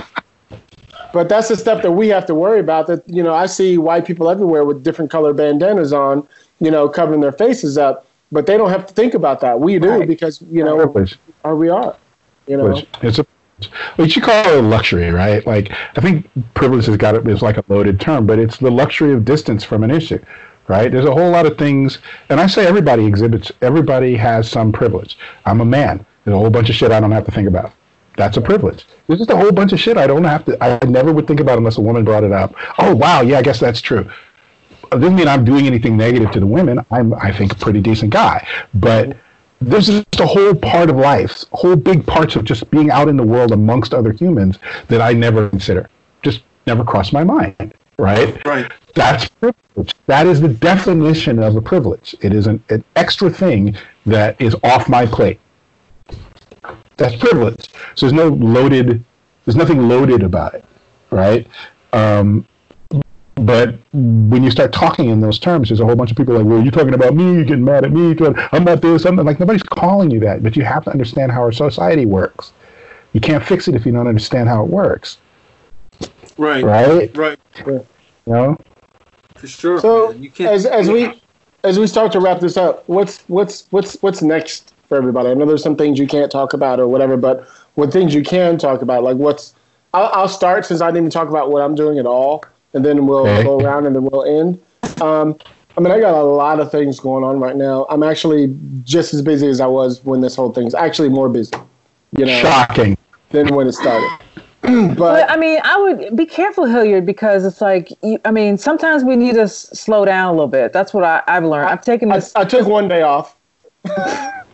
dude. I mean, I, I found that like, I mean, I, you know, you burn the candle at both ends. You can do that for so many years, and then uh, you know, I've always like been full throttle my whole life, like you know, for years. And then what I'm finding with this pandemic is like that's not going to work. I mean, just for me personally, that's not going to work for me right now. Right now, less is more is what I'm finding. So I'm, you know, just. But anyway, uh, whatever works for you. But I mean, it's just like if you find I'm, that you I'm very do- disciplined though. So Oh, and I'm not I, I still have my. ex-military and I- I'm no, not just hear me out. I, I, I'll get to that in a moment. I'm not. I'm not accusing you of anything. I'm trying to tell you that. I am. for me- oh, shut up. But for me, I only work from like 12 to 5 or 6. So it's it's just a window, but it's every day. You know what I mean? And for me, if I don't, it's like not going to the gym. I feel like shit. You know, so I'm not going to the gym, so I'm here working out in my office every day. But here's the irony. I was telling Chris this the other day. I actually feel more bigger and muscular now than when I was going to the gym every day because I'm more. I have to concentrate more. I'm usually cheating with the machine that I'm using, so to speak. But now I have to. Ah, you have to actually do it. I have Right. to actually tighten to crunch those muscles when I'm doing my crunches, as opposed to using a crunch machine. You know what I mean? Whatever it is. So it was it was making it easier for me to go in there for 30 minutes and walk out the door. Now I have to concentrate on that 30 minutes and make it really work. Mm-hmm. You know. I think So- Linnell, Linnell makes a good point. There's a lot of chatter, certainly in our Twitter sphere, about how everybody's being like hyper creative, and this is the time to really like burn in and do all your script work and get those perfect things done. And so when the when the door opens, we can hit the floor. And I'm like, guys, come on! Like life has got enough pressure on you right now. If that's your nature and you fall into that automatically, yeah. But don't feel like like you're slacking if you don't. Don't feel like Yeah. you're letting anyone down, especially Right. yourself. Not letting anybody down by not writing the Great American whatever the fuck. And you know, Right. I mean, there's the thing. I mean, you won't write a damn thing in the future if you don't take care of yourself now. So self care is like important, Yeah. you know. And I know sometimes we don't prioritize that or whatever. And our mental health is important too, because Let me just finish, Chris, before you before you jump in. Finish. Go, so, go. so I, I agree with, with with all that. I'm just somebody who has to do stuff. It's just who I am. yeah.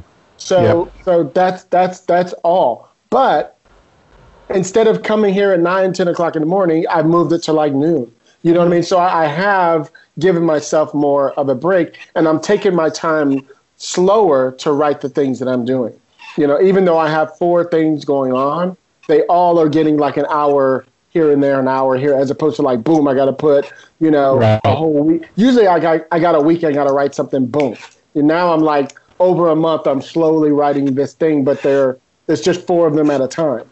So I set Right. aside one and go to the other. I work out for 10 minutes and I start the other thing. You know what I mean? So I'm just keeping a pace, but I'm but I feel like I'm getting so much done because I am slowing down.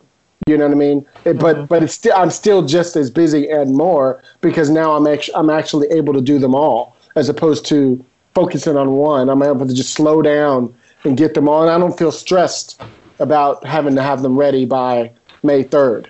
you know what I mean? Don't you think that's Now- the, that's the key? That's the key word, though, right? You don't feel stressed. I think No. a lot of our, I think a lot of our That life is sense writers. Yeah, yeah, yeah, yeah. Okay. I think a lot of our writer writer life, especially in Los Angeles, there was a big little, there was a little thing that puffed up between writers of prose and writers of screen on Twitter a while back, and and there's a difference. Um, our pace is crazy fast. There's always in a pressure cooker. There's always a sense of you know somebody else got something I wanted, therefore it's all over for me, and all of this other shit. It isn't really like that, but it feels like that. So the tendency is in situations like this to feel more stress. I think both of you are saying basically the same thing. That stress is a ghost. It's not real. It's just something you're doing to yourself. And if you have a day where your feet are up and you're playing video games all day, that is not a wasted day. If Right. you know Hilliard's like, uh, you know what? Maybe not 9 a.m. Maybe noon is fine.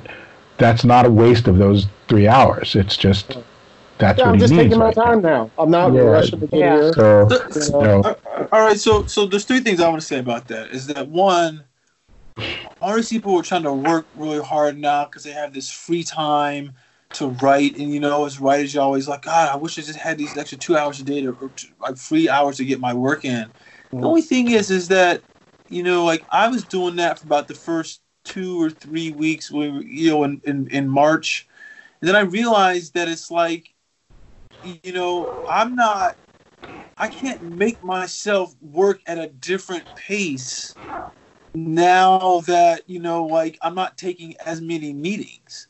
You know, and, and Right. the thing is, is, is that if I was trying to churn out a lot more work because it's like, well, shit, you know, whatever. I mean, look, there's still the process of I gotta write it, I gotta let it sit for a week. I got people who've got to read it. I've got to mm-hmm. think about what they're saying. I got to come back and, and go go through it and stuff like that. That the the process I do to get my work to that razor sharp level is not gonna be sped up because the world sl- the world is kind of slowed down.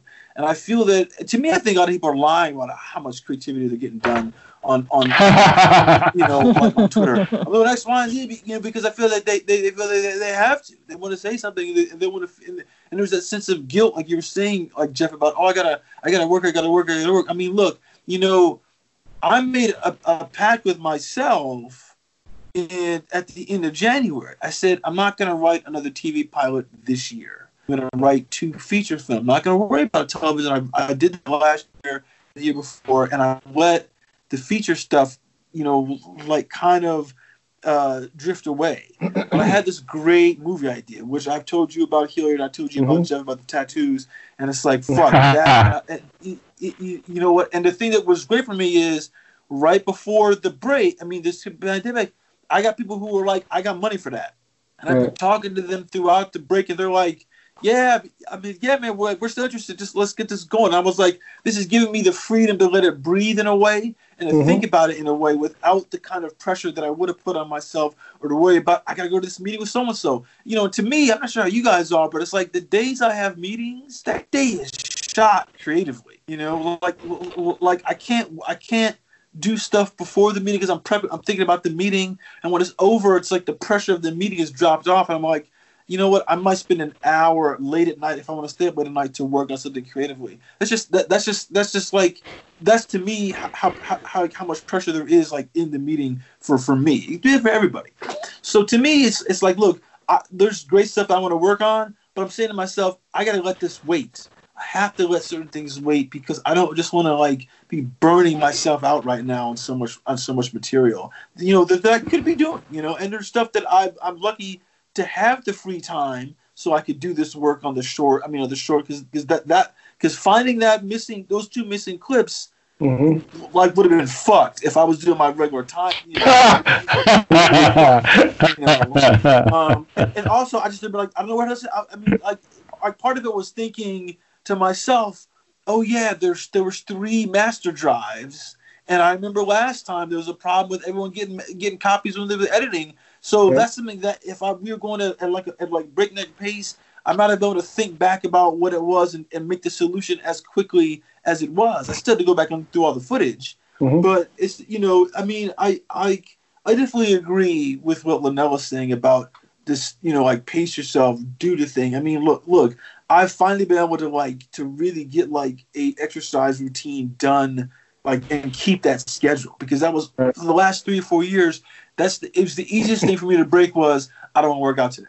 I don't want to do anything. I just I'm not gonna do it. You know, I just and you know, and the thing is, is that the, the, the minute that happens, like two, the minute that happens, like two days in, a, like two days in a week, you basically fucked everything that you've been doing for the last month. You know, Right. you're like, oh, I'm screwed. I'm screwed now.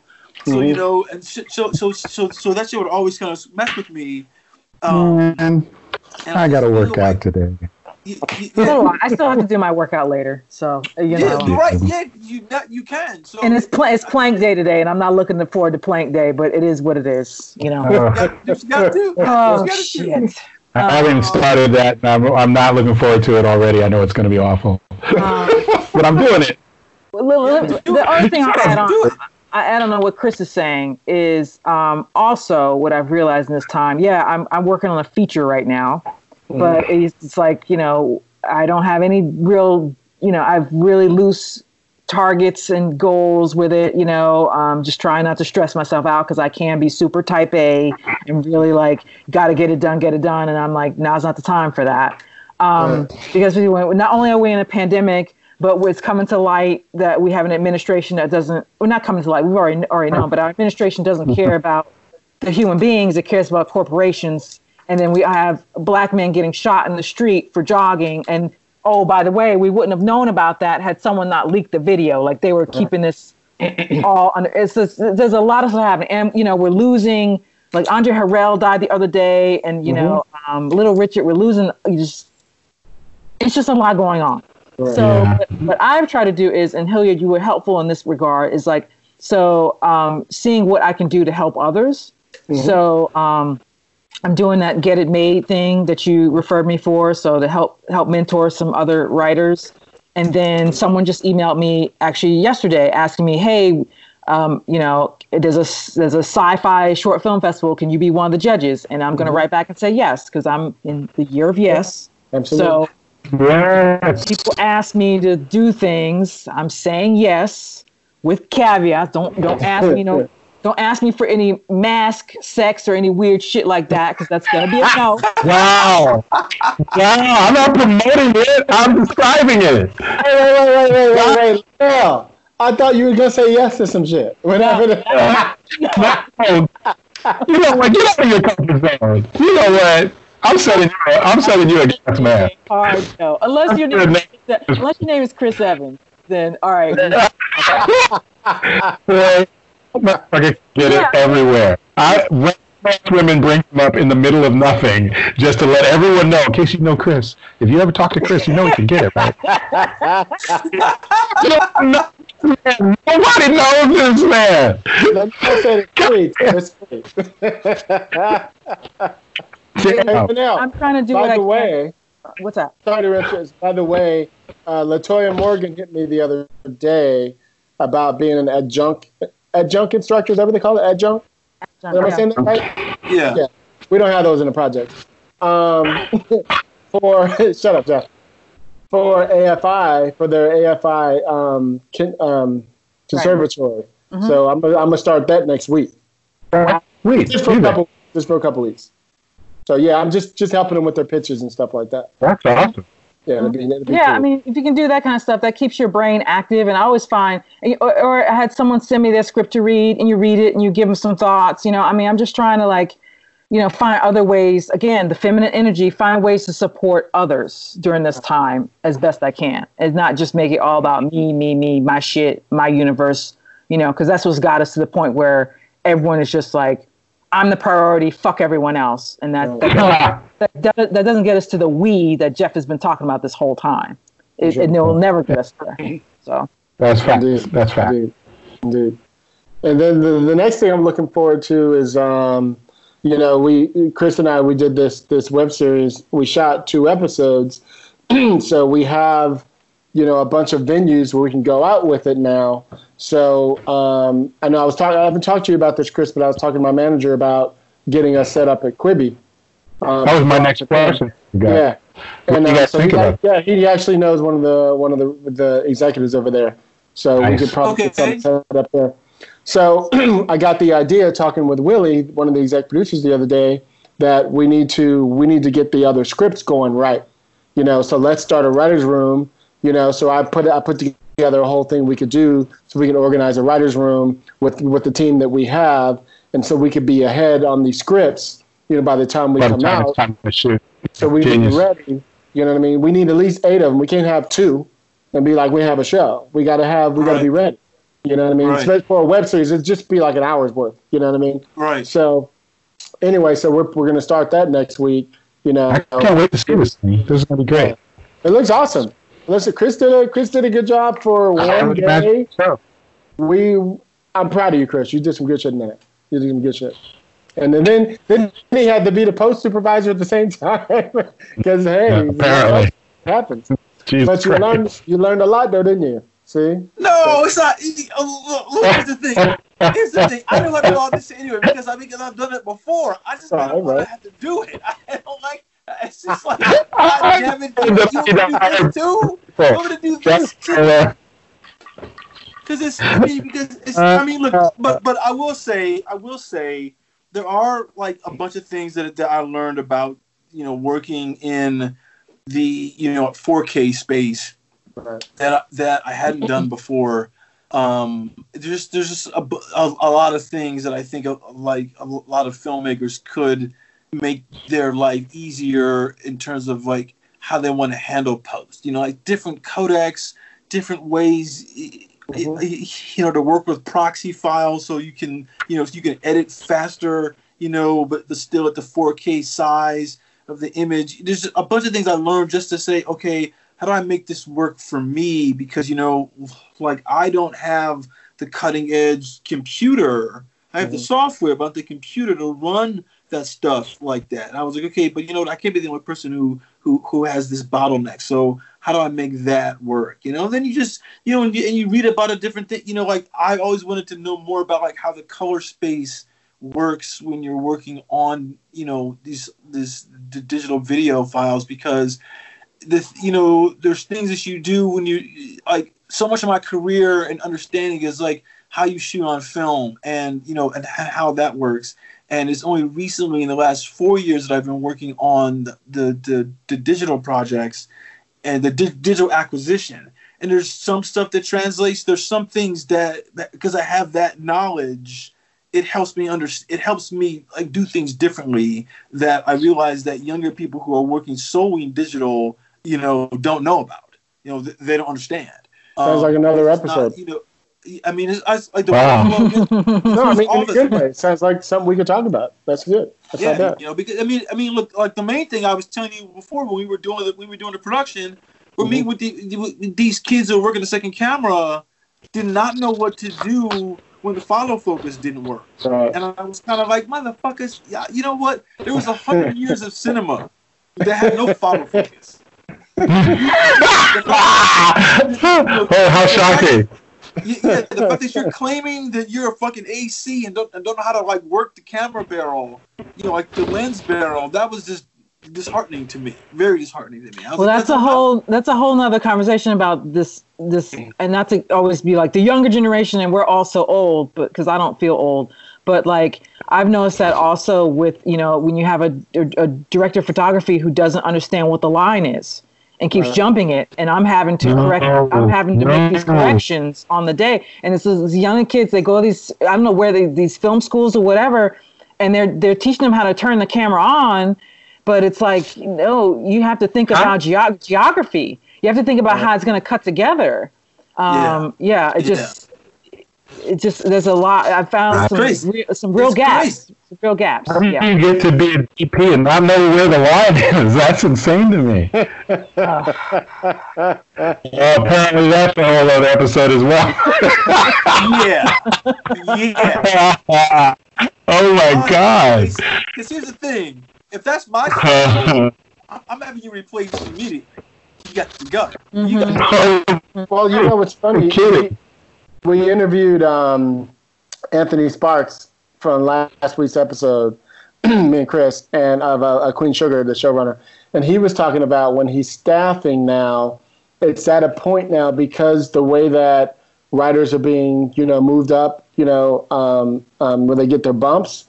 he said he said he has to like double and triple check sometimes his supervising producers to make sure that they know how to do certain things because they got their credit because they were just on a show and just kept moving up, but they didn't really do the actual work of a supervising producer. There's You know two what I mean? kinds, right? Right. There's I'm right. just I'm taking the title and the check, and then there's a showrunner that wants you to learn how to do it. Right. Because God forbid they got to step away. You know, when I was talking about that earlier.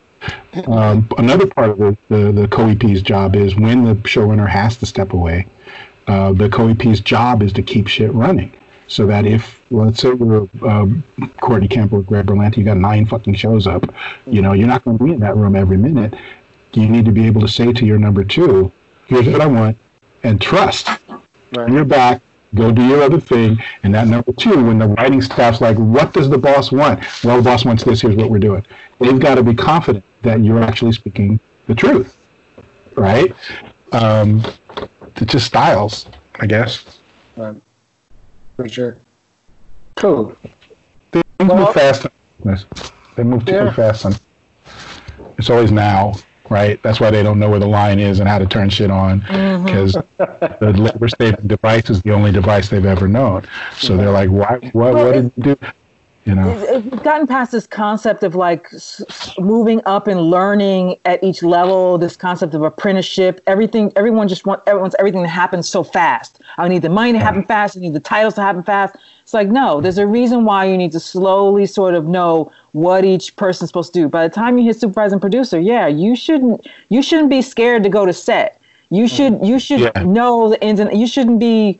You know, lacking You in these areas. everything. Like, You should- supervise. Yeah. When you have the word supervising in front, you should be the one telling me the you know lower levels.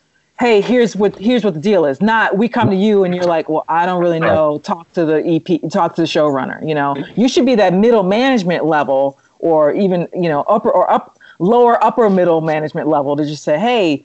Uh, you guys got issues. Come to me. Don't bother the showrunner. Like you corral right. all the bullshit. You know? That's That doesn't why the chain of command exists. in a lot of places. You know, either because uh, the supervising EP or supervising producer doesn't want to do it or isn't empowered to do it. That's correct. I think too, and this is not something we've been talking about a lot, but the, a lot of being a manager is sometimes making a hard choice or saying the look i'd love to keep talking about this for 30 more minutes but we've got to do x. Like you have to be the grown up you have to be the teacher you have to be the, the cop essentially. And a lot of writing up until those levels is the opposite of that. It's like ah, i'm gonna play you're gonna pay me and we're gonna talk about crazy stuff and eat great lunch.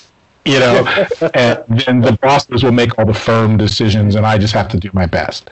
But at some point, you're the cop. You're like, all right, let's rein it in. This is what we're doing. Yeah, that's great, but we're not going to do a Kermit the Frog episode. It's great, it's funny, but we're not doing that. All right. This is Mission Impossible what we're doing. So let's get on out of here. Funny, you're great, Brian, but forget all that. We're not doing that, and don't bring it up when I'm not in the room right? it's hard to be there. If I hear that shit, you're gonna pay for it. Don't talk about it anymore. Right? But um, but you have to be comfortable assuming those roles, and you have to sort of have role models going forward, right? To see them doing one of those stages. You have to have bosses that send you to the set. There's some shows that don't want writers on the set for various reasons, right? Well, how are you going to learn to produce an episode And episode? speaking of writers going to set, I mean, we might be in an era coming forward where we haven't talked at all about this in this episode about production and what that means Oh, in the oh, yeah. post-coronavirus world. You know, it's like people are going to have to distance themselves. So your camera department, they're handing off lenses, they're handing off equipment. G- People are, um, you know, setting rigs and all this stuff. It's like, how do you do that and maintain social distancing? And it might be a the- matter of the crews are going to have to uh, maybe be smaller and then it's like a matter of okay, if you shoot in like Atlanta or you shoot in New York, or you shoot in uh, Vancouver, they don't want some writer from outside of their contained space coming in that might potentially have coronavirus. I mean, these are all conversations that we're going to have to have. have like mobile iPads that sit there in proxy of the writer. I mean, it's possible, all that's possible, but the basic working. This is one of the things I got in an argument with some newbie on the, on Twitter about. If you've been on a set like you just described, the basic working of a set, people are all over each other. Yeah. They just have to be. Yeah. Shit goes wrong. There's got to be somebody's up. Touching everything. Everybody's touching everything. It's just the nature of the thing. So until you come up with a freaking robot that can do all that stuff like that, Mhm. don't come up with a robot. I like people. I don't need any more robots. But um, Well, robots The- can kill us all anyway. We all know this. wait, we don't. They're, they're, they're not lazy. They're smart. They're just letting us do it. Like um, just sitting back, drinking that oil, watching us do it. Um, Drinking that oil. I love Yeah. I'm like, That is something. a tea, a tea, a tea. The robot Don't is see how drinking regular- that oil. those bottle type shows like um, like a lot of these sci-fi shows which take place on a ship or something like that maybe you could do some version of that because once it's set it's set and the rigging's the rigging and what but even that i just think too problematic and one thing nobody wants to discuss is i'm waiting for that first actor really Right. i'm going to show up on a set how much you paying me who's the shooting this Because they're the ones No. that have to, after they come out of hair and makeup, you can't put a mask over that. It's done. They're perfection. They're flawless. We have to get them in front of the camera. So they're the And I'm- ones running around with no masks on. So, I mean, I just, I don't know what it's going to be uh, going forward. And I'm trying, honestly, not not too much to stress myself out about it. Barry and Iris can't touch each other on the flesh. I'm out. Like I'm not watching that. I want to see them love with each other. You know, they're not going to be in love from across the room. Everybody's not going to be in a bubble. Like what the hell? So I, I, I, I don't, I don't solution that isn't risking people's lives. And the, ironically, the actors would be the. It's kind of like a weird version of what the porn industry must have gone through when AIDS was big. Oh yeah. Right? Not to say that it's not, but you know, um, it's our version. There ain't gonna be no kissing during the age of the coronavirus. Let me tell you Oh. that. Well, there's also the thing about, you know, even if you did do the thing where you quarantine your guest stars or whatever and they're at the hotel for two weeks or, you know, whoever it is, you still got room service coming into your office. You know what I mean? You got all these other, you're going to the gym. I mean, you know, Funny, by the way, right? If what used to take me a ten days as an actor to show up in Vancouver to do whatever, let's say I'm the big guest star on your show. Right. Now you got to add two weeks to that, where I'm just sitting around, right? Uh-huh. Where, where I prove I don't have, I'm not contagious, basically. Right, that's right off the plane that I got on to fly wherever I had to fly. That you have no control over. So even if I got on the plane uncorrupted, I might be corrupted when I get off the plane. exactly. Uh, and whose fault is that person who flew me up there on your dime? Like it just, it, it just. As soon as you start thinking in terms of like from a producer point of view, y'all better come up with a. It sounds way more expensive. way No. more expensive. Yeah, all that costs money. Every look, look, look, look. It sounds like that every show is going to be Mandalorian. Every show is going to be Mandalorian. I'm with it. That's crazy. Yeah, I have no problem with that. I Love the Mandalorian. Or Well, thank you you guys. talking about you? gotta, I gotta run. I'm sorry.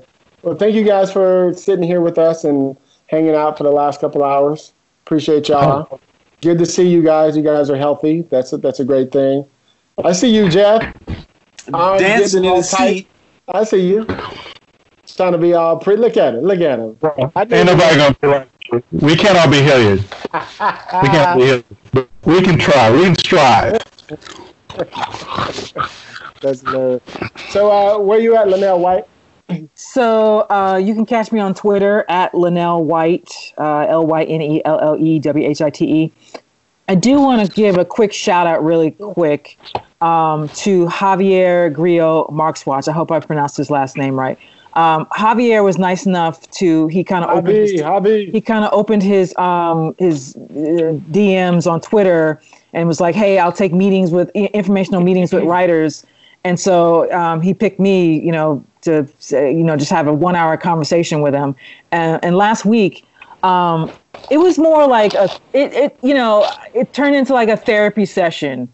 you know, for uh, not just for me, but for both of us, where we just sort of talked about things that go on in rooms and and dealing with different showrunners and just some of the aspects that are more unpleasant aspects of our business. I came away just feeling so much better about myself. Probably the great, great I'm not, awesome. honestly like a gentleman and a scholar. Like I was just so gracious for the t- like I was just so grateful to have the t- time, and he's just such a gracious person and really Right. knowledgeable and you know and fair. You know about his assessment of where we are in, in the TV mm-hmm. business and what's going on. So I just if anyone gets the opportunity, if, if he opens his DMs, you should jump on the opportunity to just, just chat with chat with Javi for a, a you know whatever amount of time he's you know giving the folks. Yeah. Speaking of somebody who's giving, that's for sure. Yeah. What, what about you, Jeff Thorne? Me, um, same old, same old. Um, JeffreyThorne.com or WintermanProject.com. Um, as for what I'm doing, I'm kind of in the same. I'm trying to split between the two of you guys. I've been doing a lot of little work for money, right? Because I contracted to do it. But for my soul, I guess, I've been drawing a lot. So I'm putting up a bunch of free comics on Webtoons.com. Cool stuff. superhero stuff, some some fantasy stuff. Just put in Winterman. Go to webtoons.com and pick up um, the Winterman project, or just put in Winterman, and it'll show you the four titles I'm running. Um, just for free. Nobody's being charged anything. It's my art, so why would I charge you? Um, and uh, uh, I'm writing a little bit of stuff here and there, some poems and some things that are not what we normally write, obviously for money. It's still a muscle, Um, though. It's still. Mm-hmm. Sure. Yeah, I think to change definitely change it up anyway. Um, I'm not trying to sell anything with that. I'm just like I think Lynelle's speaking to it. I think very strongly is that we can get caught up in the whole "this is what I do," uh, uh, "this is my goal," "these are all the things I'm striving for," and I'm writing with a purpose and all that kind of stuff. But none of us started that way. We all started because we like it. It makes us feel better. We have things in our heads that need to come out, and I think to if I'm going to do anything during this period where I can't go to work and all that shit, I'm going to, you know, learn to play the guitar. Not really, but in that in the sense of uh, draw more. It makes me feel good to actually draw. Like my wife pointed this out that it actually settles my soul to just be sitting there drawing, even if no one ever sees the drawing. I think that that's a good vibe to cultivate. Um, it's helping me a lot. I'm way less stressed now than I used Yep. to be. Um, and uh, I, I really am a big fan of not necessarily putting your feet up in that like do absolutely nothing way, but on another side, if that's the day, that's the day, right? If today is the day I drink a mint julep on the back porch and and uh, you know I will never do this, but watch Gone with the Wind. Um, literally never do that, but um, um, that's what happens today, and it's okay, Nice. Cool. right? That's what's. What about you, Chris Derrick? Well, you know, I got the music video to finish up that we shot during the lockdown. the first cut yesterday. Don't even I'm ask, Jeff. Don't even ask. Yeah, yeah, Jeff. I'm doing If shit. not Megan Thee Stallion, I don't care. I'm, I'm shooting a music video. Wait, what? You know, yeah, I shot a music video like two weeks ago. I just saw. No, what did Jeff just say? What did you just say? Not Megan Thee Stallion, I don't care. Megan Thee Stallion, Megan Thee Stallion. Who's that? she's a rap. She's just, Oh, okay, right, right. Oh, okay, okay. Sorry, didn't yeah, get but the reference. you know, but you can find me on Instagram where there might be some photos of the behind the scenes of the music video this week. Uh, that's at unauthorized CBD. I'm obviously on Twitter at the same place. Um, I mean, you know, I mean, there's a comic project that I'm I'm so I'm so I just got some stuff done, finished to go to pitch to my artist. Uh, it's gonna look fucking dope. Like well, like Jeff, I found this guy out of Italy whose work looks like a modern day Hugo Pratt. You know, whoa, yeah, holy shit. He's dope as hell, and um, he's excited about this project. So I'm, I'm I'm looking forward to doing that. You know, and I'll drop some stuff on that shortly. Um, there's always the the, the screenwritersrr.com website where there'll be new stuff up there. I found this. You know, there's a really really great. Uh, this month they did a there's there's a, there's, there's some Douglas Sirk films on Criterion Collection. His early work when he first came to Hollywood, and the the the promo of it was an interview with him in German that I had never seen, and I didn't know there was one. But I tracked it down on YouTube. I'm gonna put that up on the website so you can see that. You know, he's one of the master filmmakers of the you know of like the uh, the golden age of Hollywood and made some really great films like um, Written on the Wind and things like that. In the I love how much Chris loves movies. I love how much you love movies. I really do. I love it. So yeah, so you know, there's, so there's gonna be more stuff on the website. The the, the t-shirts are now sixteen dollars. That's worked out. Nice. um, you know, to, to get get, to get them on the website.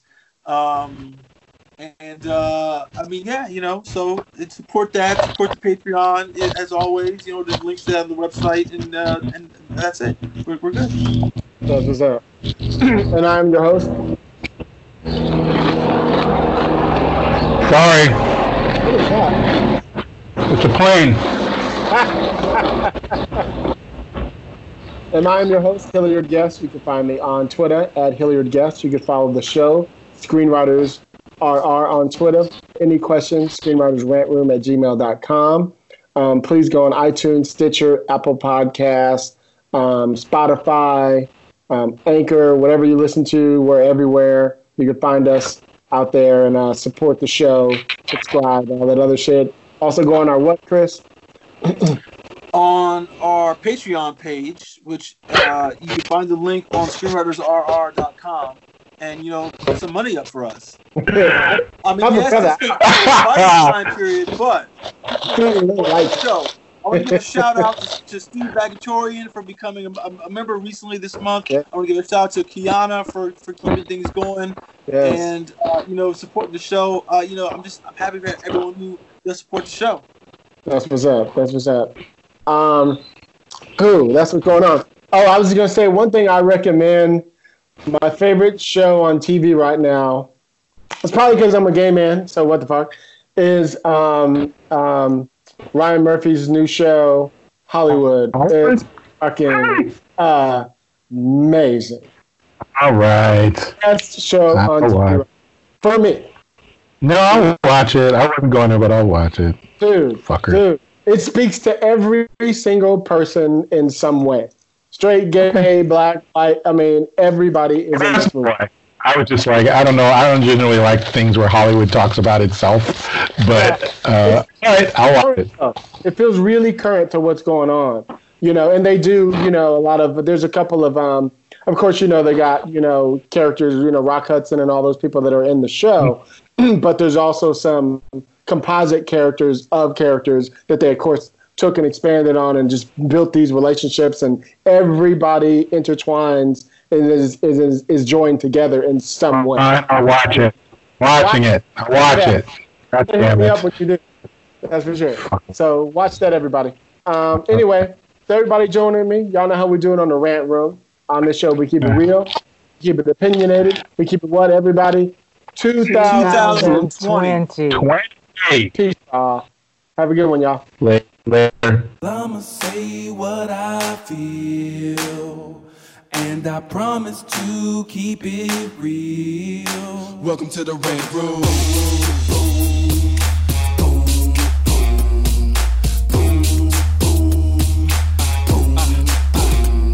So you wanna be a rider? Well, you gotta be a rider till your fears are diminishing, the doubts are behind ya. It's hard to grind, and the business got me stressed in the rant room. We let that shit up off our chest. You know the street nerd has got no time for no caca. Sass in class, yes, that's Mr. Bolekaja. Never have to guess when you're listening to Hilliard. He gon' bring more game than a shark playing billiards. It's all about the craft of screenwriting. It's exciting when you turn an outline into something enlightening. Your pen and words are like bullets in a gun. Write what you feel, say what you want. Welcome to the Rant Room.